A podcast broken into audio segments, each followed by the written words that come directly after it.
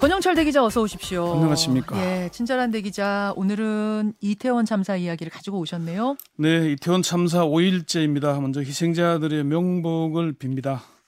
어, 먼저 이태원 참사가 주체자가 없는 행사여서 선제적인 안전 관리가 쉽지 않은 상황이라는 게 음. 정부 입장 아닙니까? 그렇죠. 청와대 핵심 관계자는 지난달 31일 브리핑에서 네. 현재 경찰은 집회나 시위와 같은 상황이 아니면 일반 국민들을 통제할 법적 제도적 권한은 없다고도 얘기를 했고요. 음. 그런데 지금 이태원 참사에 대한 경찰 지휘부에 대해서 업무상 과실치사상 책임을 물어야 한다는 사정 당국의 입장을 확인을 했습니다. 음. 예. 지금 용 경찰이 이제 수사 중인데 네.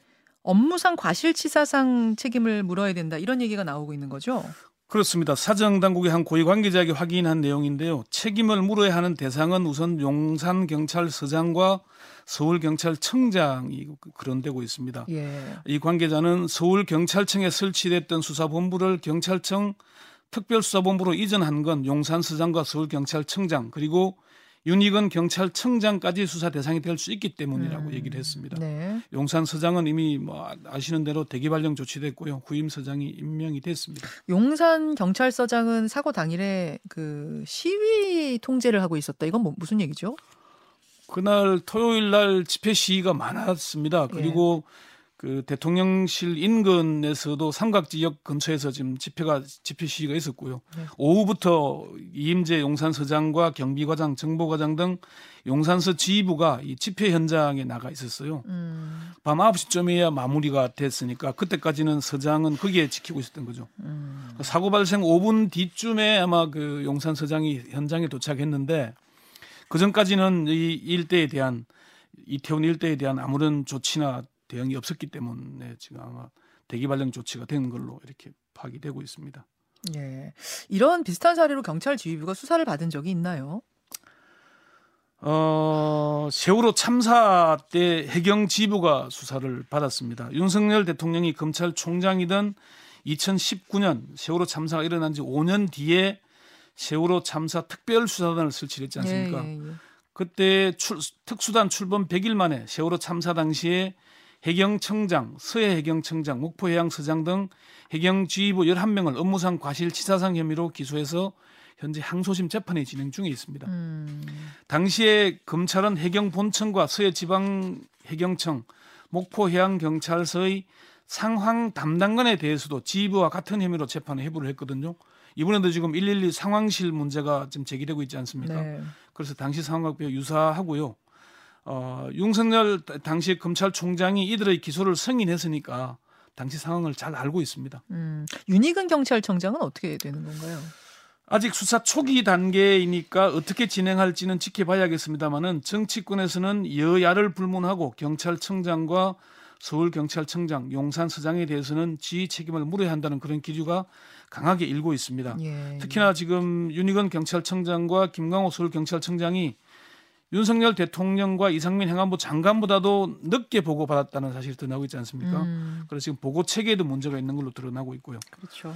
세월호 참사 당시에 수사에 관여했던 한 중견법조인은 행사 주최자가 있으면은 주최자에게 책임을 물으면 되지만 주최자가 없으면은 책임을 물을 수 없는 게 아니라 관할 경찰서장과 지방청장에게 업무상 과실치사상 책임을 물을 수 있다 이렇게 얘기를 했어요. 아 주최자가 있으면 책임 물을 사람이 분명히 있는 거고 주최자 주최자가 쪽에 없을 때는 자동으로 경찰서 쪽이 맡게 되는 것이다. 상황이 경찰 관련이 그렇죠. 아. 10만이 넘는 인파가 몰려서 안전사고 네. 위험이 있는데도 그걸 방치해야 하느냐 그게 아니라는 거죠. 어. 치안을 담당하는 경찰이 당연히 져야 할 책임이라는 겁니다.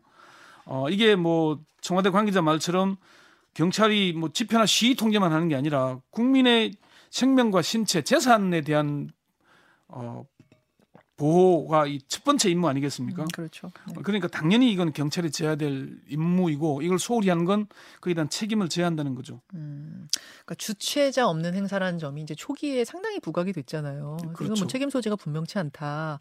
뭐 미리 예견했으면 좋았지만 매뉴얼이 없는 게 사실이다. 막 이런 얘기 되게 많이 나왔는데 지금 갈수록 그게 아니다. 주최자가 없어도 책임질 사람들이 있다 쪽으로 지금 법적으로 가고 있는 거네요. 국가가 있는 게 무엇입니까? 당연히 그럼 경찰을 왜 둡니까? 어, 국민의 생명, 신체, 재산을 보호하려고 경찰이 치안을 담당하는 거잖아요. 당연히 그렇게 가야 된다는 거죠.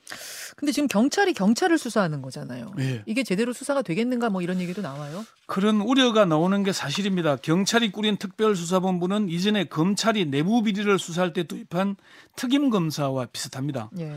수사 결과만 경찰청장에 보고하고 수사 도중에는 보고하지 않고 독립적으로 수사한다는 것이 경찰의 입장입니다. 그렇지만은 지금 경찰은 수사의 주체가 아니라 수사의 대상이 아니냐 이런 얘기가 나오거든요. 음. 그래서 검찰에서 수사해야 한다거나 특검이 수사해야 하는 건 아니냐 그런 목소리가 나오는 게 사실입니다. 검찰은 지금 수사권이 없어서 이른바 검수완박 뒤에 수사권 없어서 수사 못하는 거 아니에요? 이런 부분에 대해선 한동훈 법무장관이 이른바 검수완박법 때문에 검찰이 참사 원인에 대한 수사에 나서는데 한계가 있다는 얘기를 했어요. 어제 했죠. 예, 그렇지만은 법 쪽에서는 한 장관의 발언은 책임을 회피하는 게 아닌가 하는 그런 비판이 나옵니다. 아 그건 무슨 얘기일까요?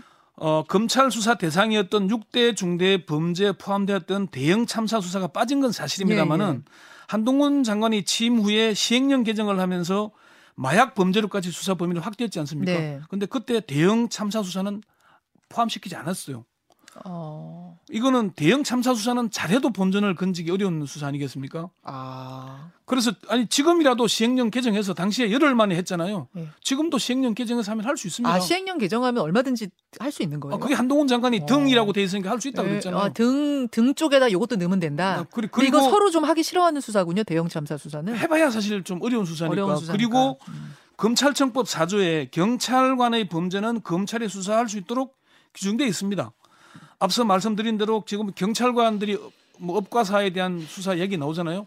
그러면 검찰이 할 수 있는 거죠. 음. 또한 가지 방법은 법무부 장관이 필요하다고 판단할 경우에 신속하게 도입할 수 있는 상설 특검법이 있습니다. 네. 법만 만들어 놓고 한 번도 발동이 안 됐거든요. 예. 그럼 지금 이런 상황, 경찰의 셀프 수사, 셀프 감찰에 대한 비판의 목소리가 나오고 있으니까 한동훈 장관이 생- 상설 특검 발동하면은 가능한 겁니다. 음. 지금 근데 흐름을 보면 이태원 참사의 책임을 경찰한테만 떠넘기고 또 뭐 경찰 안에서도 또 뭐 아래쪽에만 떠넘기고 계속 이렇게 꼬리 잘라가는 건 아니냐 이런 비판도 문자 굉장히 많이 와요. 조금 전에 이태원 파출소 경찰관 예. 인터뷰했잖아요.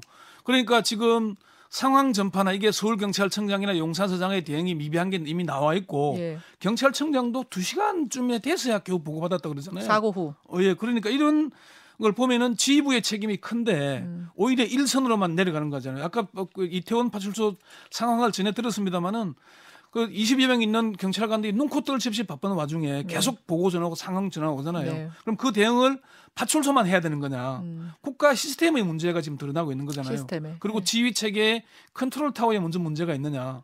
세월호 참사 때도 우리 이런 얘기를 똑같은 비슷한 얘기 하고 했잖아요. 음. 어, 그렇기 때문에 오히려 이걸 어, 지금 뭐 윤석열 대통령이 112 상황 보고를 받고 경로했다. 한도수 국무총리가 112 신고를 묵살한 것과 관련해서 엄중히 책임을 묻겠다 이런 얘기를 하는데 이게 혹시나 꼬리 자르기로 채 말단만 책임을 묻는 게 아닌가 우리가 사실 나오는 게 사실이거든요. 음. 경찰관들 불만의 목소리도 많이 들립니다. 예. 그렇지만 이건 지금 오히려 행안부 장관이 지금 초기에 오히려 화를 키웠죠.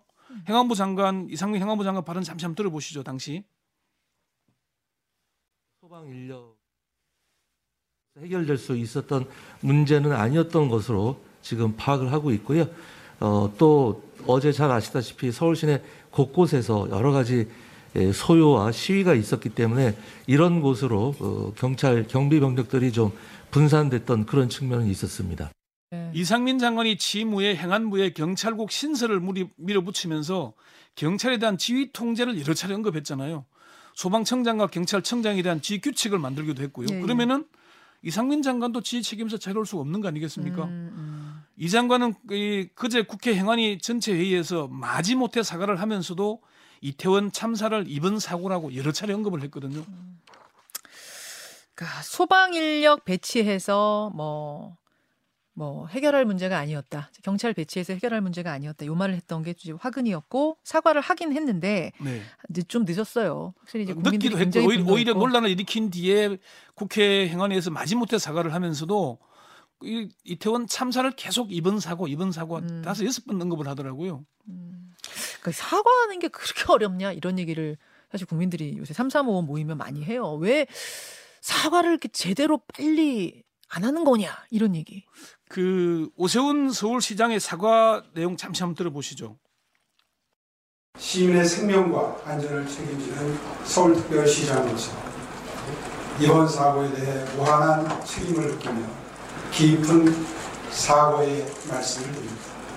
뭐 오세훈 시장도 늦긴 했지만은 이 정도의 사과를 대통령이 먼저 해야 하는 건 아니냐 그런 얘기들이 나오거든요. 깊은 사과. 아, 예. 예. 그리고 사실 그 여권 관계자에게 들었는데 박근혜 전 대통령이 탄핵된 게 사과를 했기 때문이다. 이게 지금 여, 여당 정부 내에서 강해요. 아, 아까 탄핵 뭐 태블릿 요 요 요게 나오고 초기에 사과부터 한 것이 아, 예. 두고두고 발목 잡힌 거 아니냐라는 얘기를 하는 분위기가 있다고요? 사과하면은 밀린다 이런 생각들을 강하게 가지고 있는 거예요. 아. 오히려 제대로 된 사과를 안 하기 때문에 비난을 받는 건데 이런 생각이 여권 내, 내에 강하다 보니까 사과를 계속 미루고 있- 있어요. 윤석열 대통령은 아직도 사과다운 사과를 하지 않고 있고요. 음. 그래서 어, 좀 대통령이 사실 이 문제를 사과를 하면서 그 과거에 아마 2005년에 여의도 시민 때 농민 두 명이 사망한 것 네. 관련해서 노무현 당시 대통령이 사죄한다 이런 표현을 두 차례나 네. 했거든요. 좀 제대로 된 사과를 하면서 사고 원인을 제대로 밝히고 대응하는 게 우선 아니냐 그런 얘기들이 나오는 겁니다. 한 30초 남았는데요. 네. 무엇보다도 이제 제도에 대한 개선 이것도 네. 같이 신경을 써야 되잖아요. 당연히 뭐 제도 보완해야 돼. 우리가 세월호 참사 때 다시는 이런 참사가 일어나지 않도록 하자는 국민적 합의가 있었는데도 그럼요.